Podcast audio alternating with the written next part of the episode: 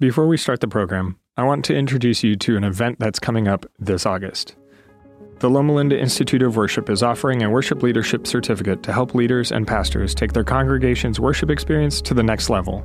This August 9 through 12 event will include presenters Randy Roberts, Adriana Pereira, Nicholas Zork, Wayne Buckner, Richard Hickam, and more, and provide the opportunity to perform on stage with Steve Green and the Heritage Singers.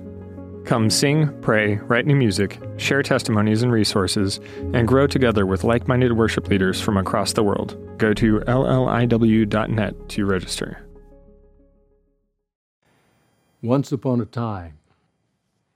Those are the words that are the beginning point of many great stories.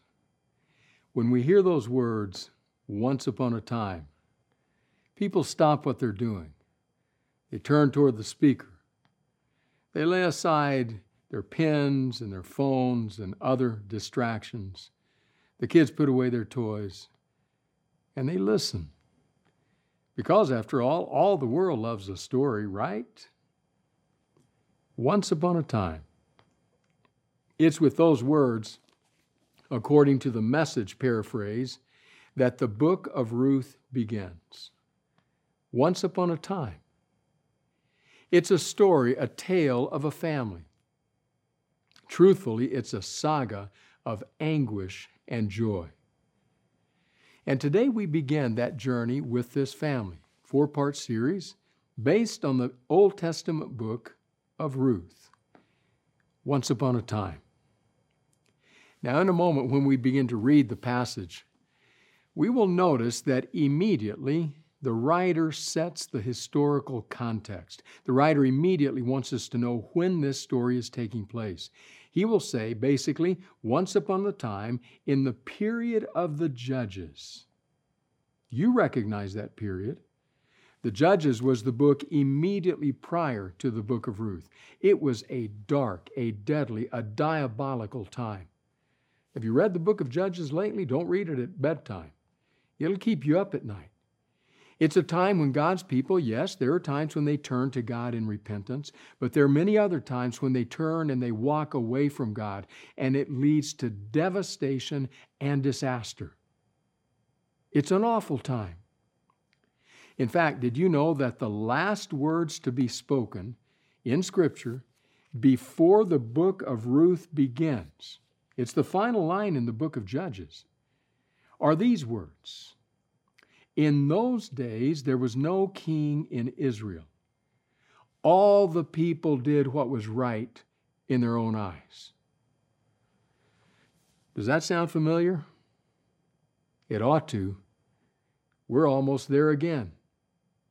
But it was definitely the context of the book of Judges. People did whatever they felt like doing, whatever they felt was right. And I can tell you, I can guarantee you, when everybody does what is right in their own eyes, other people get hurt, deeply hurt, deadly experiences. And that was the book of Judges. So it's during that time, the time of the book of Judges, that suddenly the picture focuses in upon a man, a woman, a family, a saga of anguish and joy. So we begin reading in the Old Testament book of Ruth.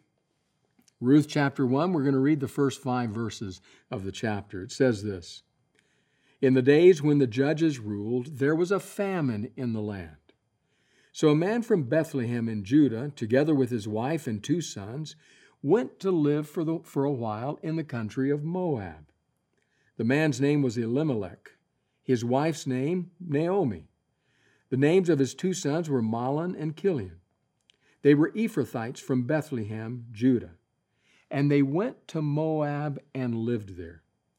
Now Elimelech, Naomi's husband, died, and she was left with her two sons. They married Moabite women, one named Orpah and the other Ruth. After they had lived there about 10 years, both Mahlon and Kilion also died, and Naomi was left without her two sons and her husband. We're just five verses into the book, and already utter tragedy, utter devastation, utter emptiness for Naomi. I mean, just consider what has happened in her life. First of all, not enough food to eat. Kids around Bethlehem crying out, Mommy, I'm hungry. Bethlehem, that, that name means house of bread. It was part of the bread basket of Israel. So if you're in trouble there with food shortage, you're in trouble. Then she left her home. She and her husband and her two sons left home. And then she went to live in Moab, a hostile land. And then a funeral for her husband. And then a funeral for son number one. And then a funeral for son number two. Can you imagine the sorrow, the devastation that would have set in to Naomi's life? She has basically lost it all. Now, it is true, she still has two daughters in law, but they're foreign women, they're Moabites. The Israelites and the Moabites, not good. And so Naomi is left to utter, heart wrenching grief. Do you know what that's like? Are you grieving today? grieving a, a deadly diagnosis, grieving the death of a family member, the death of a marriage, the death of a job, a career. You grieving? Naomi understands.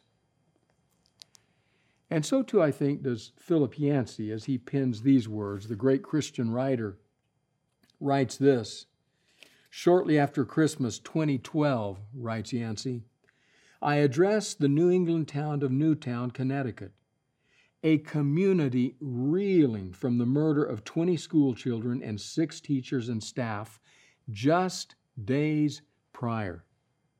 An ambulance driver captured the mood in Newtown well. All of us on the fire and ambulance corps are volunteers, he told me. We don't train for something like this. Nobody does. and my wife is a teacher at Sandy Hook. She knew all 20 children by name as well as the staff. After hiding out during the carnage, she had to walk past the bodies of her colleagues in the hallway. He paused, says Yancey, to control his voice, then continued. Everyone experiences grief. Usually, though, you bear grief as if in a bubble. You go to the grocery store, you go back to work, Eventually, that outer world takes over more of you and the grief begins to shrink. But here in Newtown, we go to the store and we see memorials to the victims. We walk down the street and see markers on the porches of those who lost a child. It's like a bell jar has been placed over the town with all the oxygen pumped out. We can't breathe for our grief. I think Naomi. I think Naomi could relate. I can't breathe for my grief. The oxygen has been sucked out of my life. Not one loss, not two losses, three losses of life, and then other losses on top of that. And the questions that accompany such why? Where is God? Why me? does God care? But then into the life of Naomi, there shined a flickering light, a flickering light that held out some hope. Word on the street was that there was food. Food back in Bethlehem. And when she heard that, she had to act. Back to Ruth, chapter 1, this time verse 6. When Naomi heard in Moab that the Lord had come to the aid of his people by providing food for them, she and her daughters in law prepared to return home from there. With her two daughters in law, she left the place where she had been living and set out on the road that would take them back to the land of Judah. Just a light. Word on the street. Somebody, aren't you from Judah, Bethlehem. Here there's food back there. And Naomi says, God is moving. And so she sets out on the journey to return home. What would that have been like for Naomi? What is it like to leave a place knowing that you leave behind you the graves of the most important people in your life? What would that have been like? When I have the privilege of going back, back home, back to Texas, when I go back to see mom, my brother, my two sisters, their families, there's always a first stop I make driving into town. It's at the town cemetery. Every time I go, it's the first stop. Pull up there, the quiet place, the headstone, Bobby Roberts. I stopped to pay my respects to Dad. And when I leave to come back to California, back to my new home here, new as of 33 years ago, when I leave to return, the last stop I make, leaving town, is a cemetery. Dad. And it never fails when I drive away from that cemetery to head back to California, there's a sadness. There's a wistfulness that I could speak to him and say, Dad, you're not forgotten. What's it like to walk away from a place, leaving three graves behind? What would the journey back to Bethlehem have been like? Do you, do you suppose that Naomi told stories, stories of when they had headed to Moab, stories of a, a, of a full family, a healthy family, hungry, yes, but all together. Well, the text doesn't tell us specifically what the journey was like. Uh, what they talked about on the way. Did she tell the stories? Did she weep over the graves left behind? But what the text does tell us is what happened when they got back to Bethlehem. Small town Bethlehem, Ruth chapter 1. This time I begin in verse 19, partway through the verse. It describes what happened upon her arrival back home. When they arrived in Bethlehem, says the text, the whole town was stirred because of them, and the women ex- exclaimed, Can this be Naomi? Don't call me Naomi, she told them. Call me Mara, because the Almighty has made my life very bitter. I went away full, but the Lord has brought me back empty. Why call me Naomi? The Lord has afflicted me. The Almighty has brought misfortune upon me. The name Naomi means pleasant. The name Mara means bitter. And when the word spreads around town, Naomi's home, I think that's Naomi. Is that Naomi? You know how small towns are. How quickly the word spreads, how quickly the news is all over town.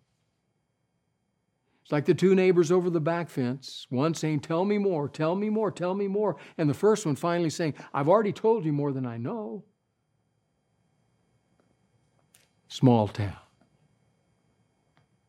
Naomi arrives. And immediately the women, presumably friends of hers before they had left for Moab, begin to ask, rhetorically ask, Is that Naomi? Can that be Naomi? She's aged. She's stooped. She's not happy. Naomi, is that you?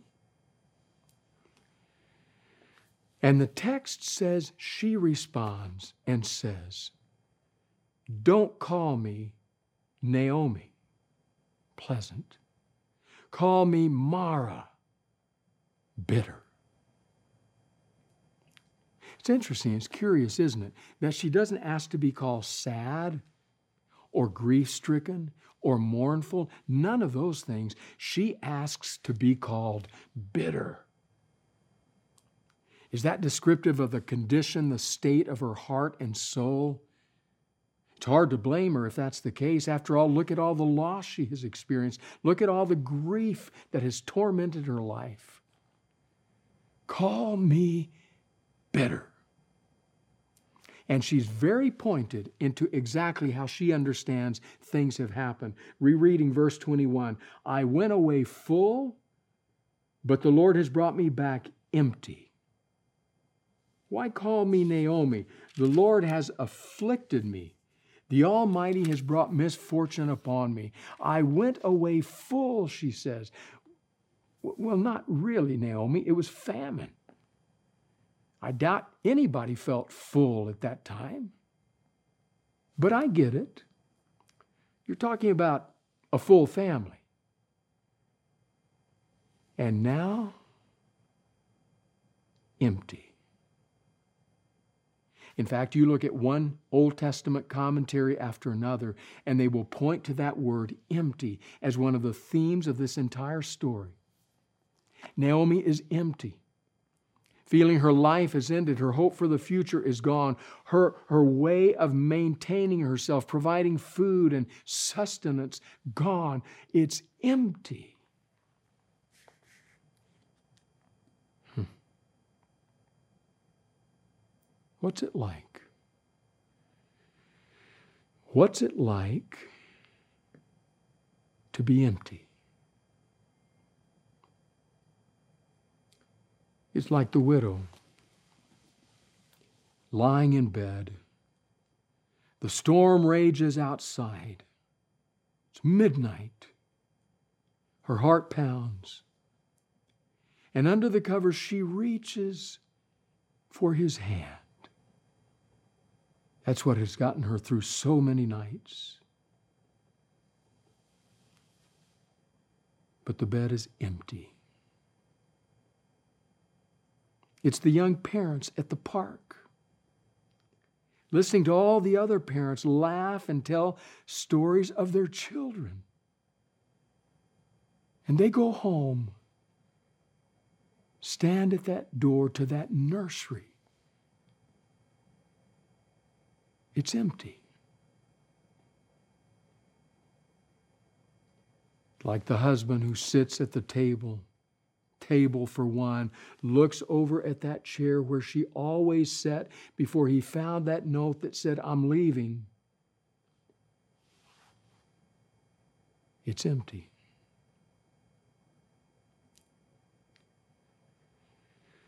You know, it strikes me that there could be another word that would describe that.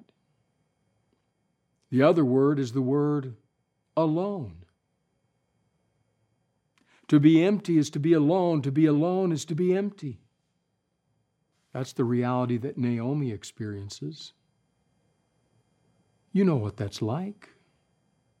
Some of you are experiencing that right now. And it leads to a grief that is profound. In fact, the author Edgar Jackson captures it well with these words Grief is a young widow trying to raise her three children alone. Grief is the man so filled with shocked uncertainty and confusion that he strikes out at the nearest person. Grief is a mother walking to a nearby cemetery to stand quietly and alone a few minutes before going about the tasks of the day. She knows that a part of her is in the cemetery just as a part of her is in her daily work. Grief is silent, knife like terror and sadness that comes a hundred times a day when you start to speak to someone who is no longer there.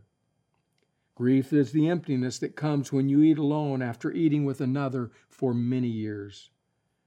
Grief is teaching yourself to go to bed without saying good night to the one who has died. Grief is the helpless wishing that things were different when you know they are not and never will be again. Grief is a whole cluster of adjustments, apprehensions, and uncertainties that strike life in its forward progress and make it difficult to redirect the energies of life. That's grief. That's Naomi, alone, empty. But there's something about that that doesn't ring quite true. It doesn't ring quite true because of something that happened. Something that happened on the journey, on the road back from Moab to Bethlehem. Something that happened in the story. So let's go back to Ruth 1. We're going to begin in verse 7 again. With her two daughters in law, Naomi left the place where she had been living and set out on the road that would take them back to the land of Judah. Then Naomi said to her two daughters in law, Go back, each of you, to your mother's home. May the Lord show you kindness as you have shown kindness to your dead and to me. That word kindness in the Hebrew is the word hesed. Hesed. It's the deepest kind of covenant, loyal, committed love that exists in the Old Testament. We'll come back to that concept in this series. So, back in verse 8, may the Lord show you kindness as you have showed kindness to your dead and to me. May the Lord grant that each of you will find rest in the home of another husband. Then she kissed them goodbye, and they wept aloud and said to her, We will go back with you to your people. But Naomi said, Return home, my daughters. Why would you come with me? Am I going to have more sons who could become your husbands? Return home, my daughters. I am too old to have another husband, even if I thought there was still hope for me, even if I had a husband tonight and then gave birth to sons. Would you wait until they grew up? Would you remain unmarried for them? No, my daughters. It is more bitter for me than for you because the Lord's hand has turned against me. At this, they wept aloud again. Then Orpah kissed her mother in law goodbye. But Ruth clung to her. She says, I have nothing to offer you. I'm empty.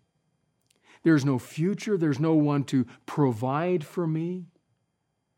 As I grow older, I have very few options as to what to do. Why would you come with me? Go back to your mother's home. You'll find new husbands. You can start a new life. But me, I'm empty, alone.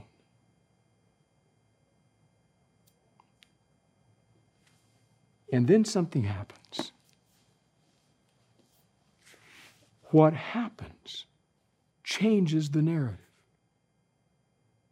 It challenges that word empty or the word alone. Something dramatic happens. It comes in the speech of a daughter in law to her mother in law. It's, it's hard to remember that because of the power of the speech the covenantal, committed, companionate love that is expressed in what is said. In fact, I suspect that if you were to give that speech to a person who had never read the book of Ruth and they were to read that, they would say, This must be a speech spoken by a husband to his wife, by a wife to her husband. This must be a marital speech. Because that's where we usually hear it. I heard it. June 3, 2018, almost two and a half years ago. Cason's Cove, Kentucky, just a few miles from Bowling Green. It was there that a young couple married Rachel Nicole Spady and Austin Zachary Roberts. Austin calls me Dad.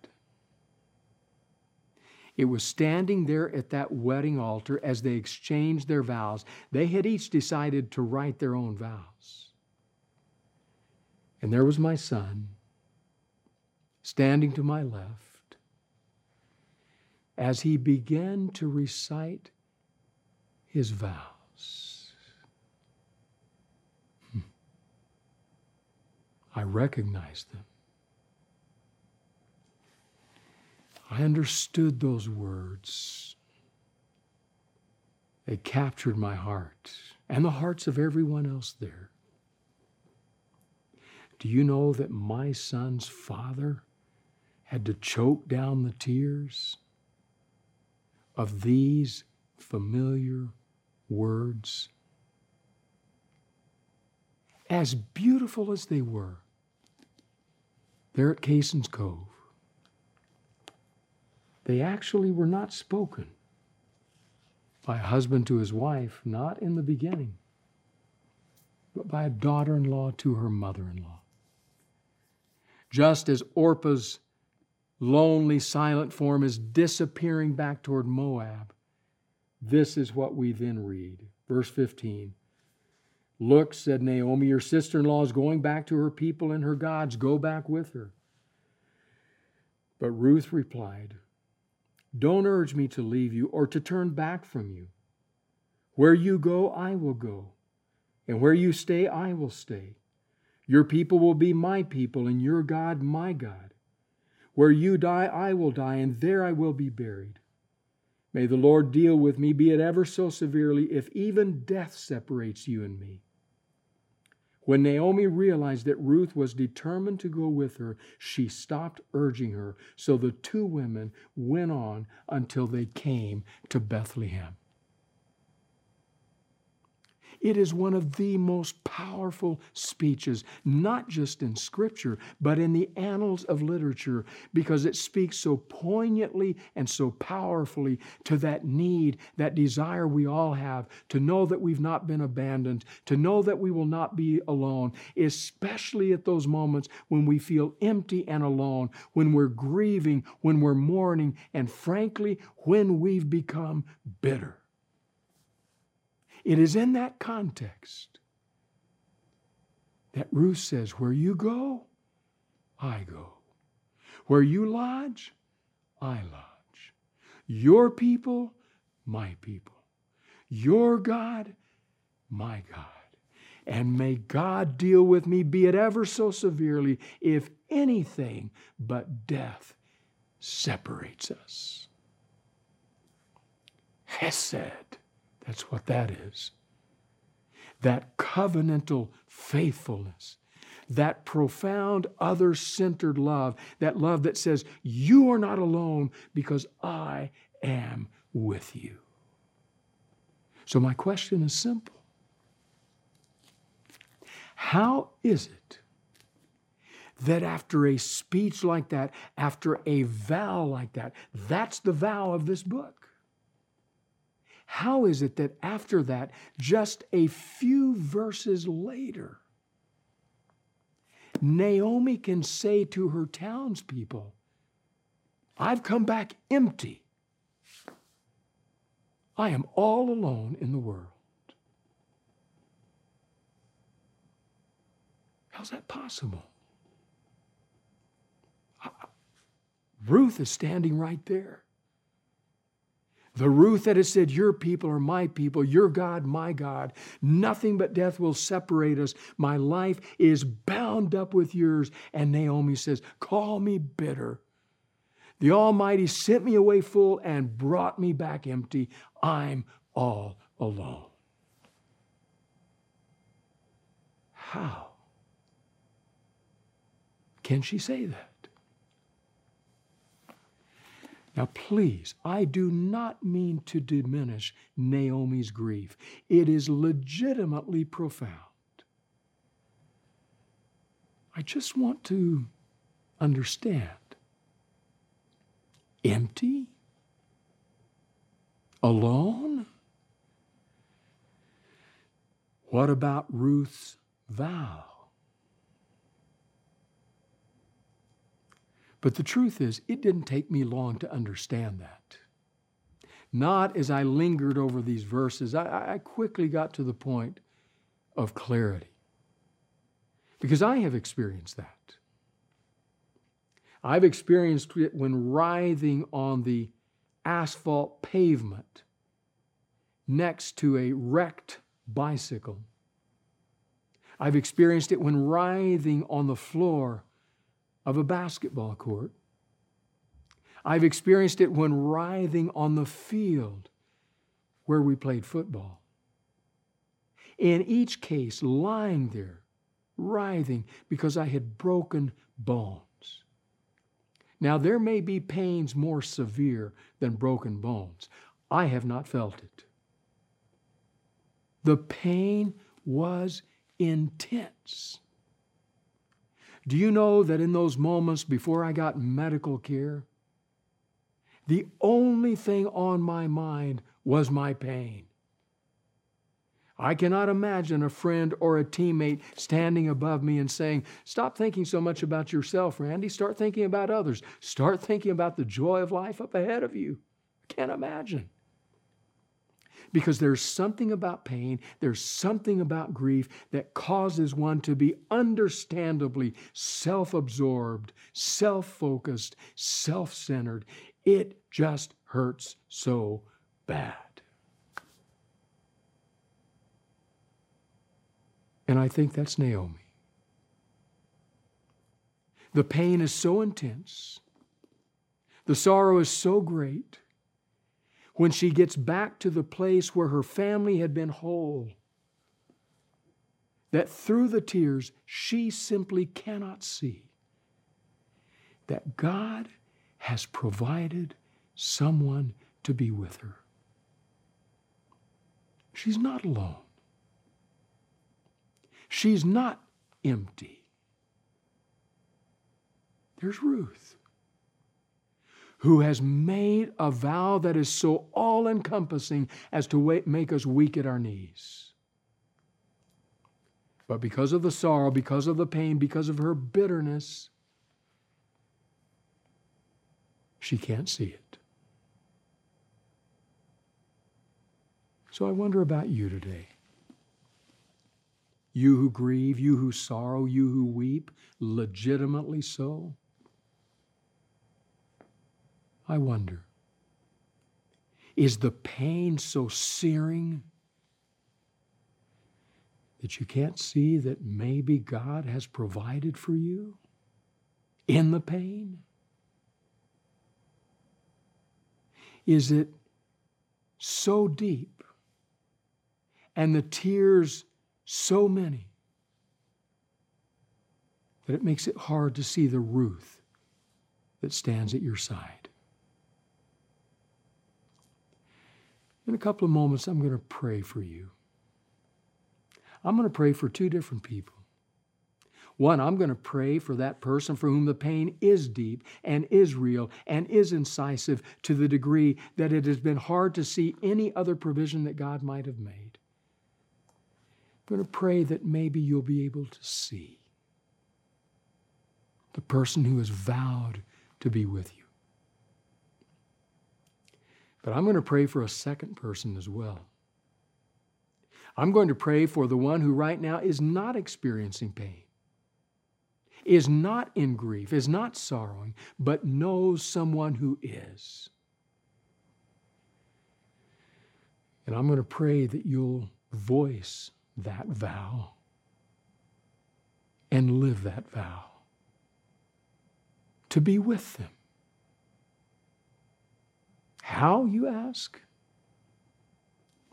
Well, listen to the words of the author and the poet Joseph Bayly as he answers that. Bayly writes I was sitting, torn by grief. Someone came and talked to me of God's dealings, of why it happened, of hope beyond the grave. Grave. He talked constantly. He said things I knew were true. I was unmoved, except to wish that he'd go away he finally did. Another came and sat beside me. He didn't talk. He didn't ask leading questions. He just sat beside me for an hour and more. Listened when I said something, answered briefly, prayed simply, and left. I was moved. I was comforted. I hated to see him go. I'm going to pray that you will be that person, that you will voice that vow. So that whether you're the person grieving or the person vowing, you will each discover God is in the vow.